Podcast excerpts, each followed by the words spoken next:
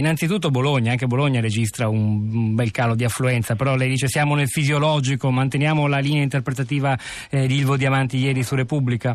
No, io sono in disaccordo sia con quanto ha espresso adesso Cacciari, cioè che si, siamo in presenza di un trend che continua, e sia con l'interpretazione che si tratta di un fenomeno fisiologico. Non è un trend continuo, ma c'è un'accelerazione. C'è un'accelerazione in queste elezioni rispetto alle precedenti. L'Istituto Catania sta facendo adesso uno studio completo, speriamo di riuscire a produrlo in giornata.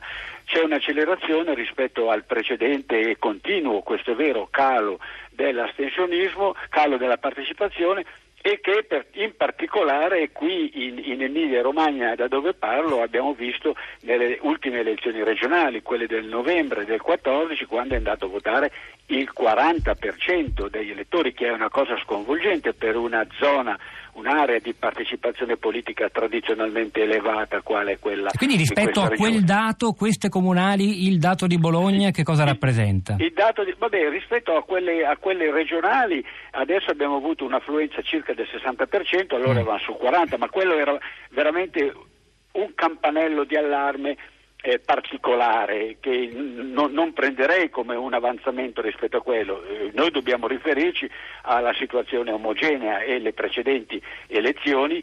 Il, il, l'aumento delle elezioni per il sindaco, l'aumento dell'astensionismo è dei 12 punti percentuali qui a Bologna, quindi eh, all'incirca lo stesso, lievemente inferiore a quello di Milano che è sui 13.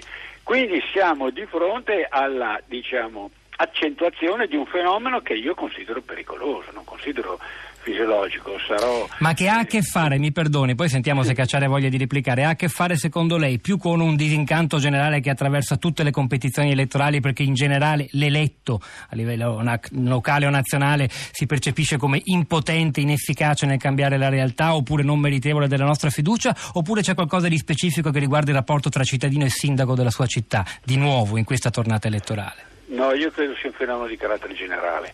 E in genere viene interpretato come una protesta dell'elettorato nei confronti dei partiti delegittimati.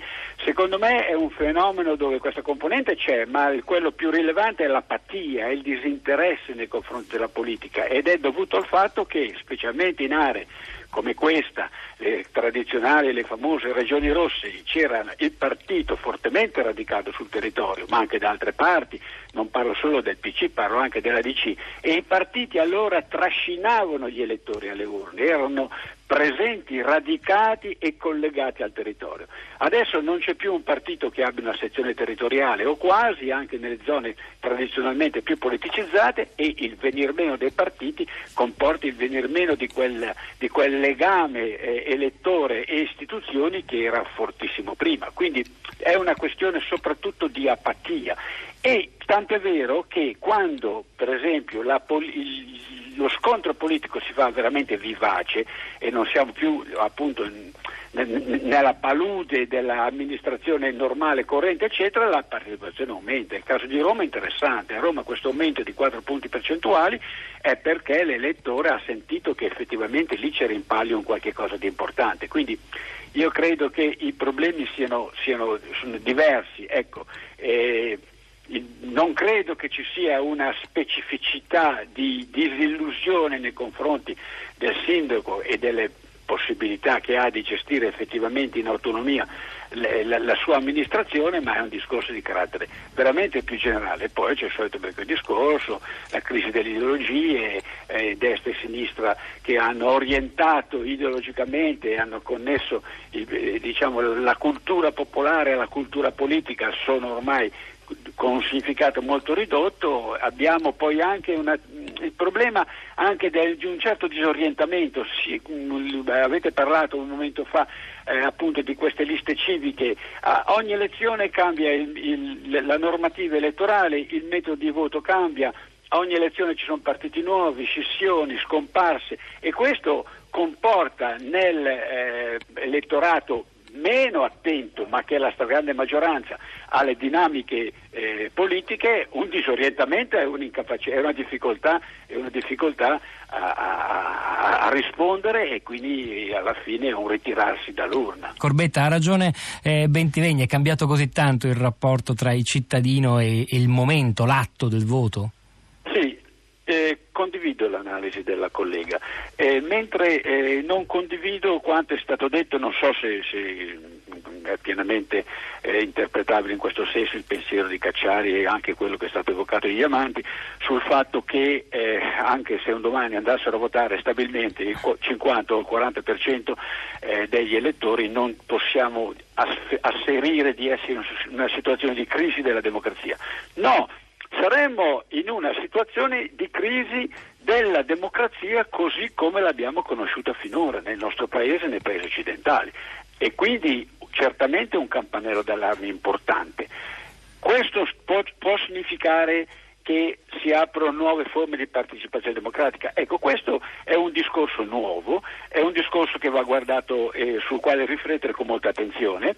Le cose che ha detto appunto la Sara Bentivegna sono condivisibili e in effetti oggi si vede una partecipazione, per esempio via web, via social network, che è certamente un indicatore di una voglia di, eh, di un senso di, di far parte di, di, una comunità civile sulla quale si esprime i propri pareri e magari la persona che interloquisce eh, sul social network, su temi politici, con una eh, stabile partecipazione, magari è la stessa persona che poi non va a votare. Quindi la politica deve porsi questo problema e a questo punto va fatto un riconoscimento l'unica forza politica che si è posta con vigore questo problema, anzi lo, lo ha posto diciamo, come l'obiettivo fondamentale della sua esistenza, è il Movimento 5 Stelle. Il Movimento 5 Stelle hanno dato uno scossone in tanti eh, modi alla politica italiana, basta vedere il risultato di Roma, ma hanno dato anche uno scossone culturale e, e, e, da questo punto di vista va messo un riconoscimento, un doveroso omaggio, eh, omaggio alla opera intellettuale di Casaleggio recentemente scomparso. Senta, ma il risultato eh, raggiunto da alcuni tra i più noti esponenti del Movimento 5 Stelle in questa tornata elettorale, non penso soltanto a Virginia Raggi eh, sì. saldamente in testa a Roma, ma anche all'Appendino che andrà al ballottaggio sì. con Piero Fassino a Torino e in altri comuni italiani, rappresenta un, una, una svolta storica per questo movimento, per questa realtà politica? Politica? Ma secondo me la svolta storica può rappresentarla. Attendiamo il ballottaggio, però insomma già questo primo senso, turno. Se per esempio al ballottaggio, parliamo di Roma che è il caso più evidente, se a Roma dovesse vincere la Raggi 5 Stelle, allora è, è, è il dopo che sarà un bel problema per loro e per tutti, cioè dovremo vedere se saranno capaci poi effettivamente di amministrare questa città e se saranno capaci. Questo vale per chiunque allora camp- sarà... avrà l'onore e l'onere di salire al campione. Sì, allora sarà, sarà, veramente un punto di svolta per loro, ma se non lo fossero capaci le conseguenze sulle prossime elezioni politiche sui 5 Stelle ci saranno certamente saranno negative. Il problema è comunque, comunque in ogni caso al di là del successo elettorale più o meno dei 5 Stelle va loro riconosciuto un importante contributo culturale alla cultura politica di di questo Paese è un importante contributo o tentativo, non si sa quanto riuscirà, siamo proprio all'inizio ancora adesso con anche dei, punti, dei momenti di defiance, tentativo di un rinnovamento della democrazia e della partecipazione democratica alla luce dei cambiamenti tecnologici di fronte ai quali ci troviamo, la rivoluzione informatica che ha rivoluzionato tanti settori, dal lavoro alle relazioni sociali, ma che indubbiamente ha rivoluzionato e rivoluzionerà anche la politica.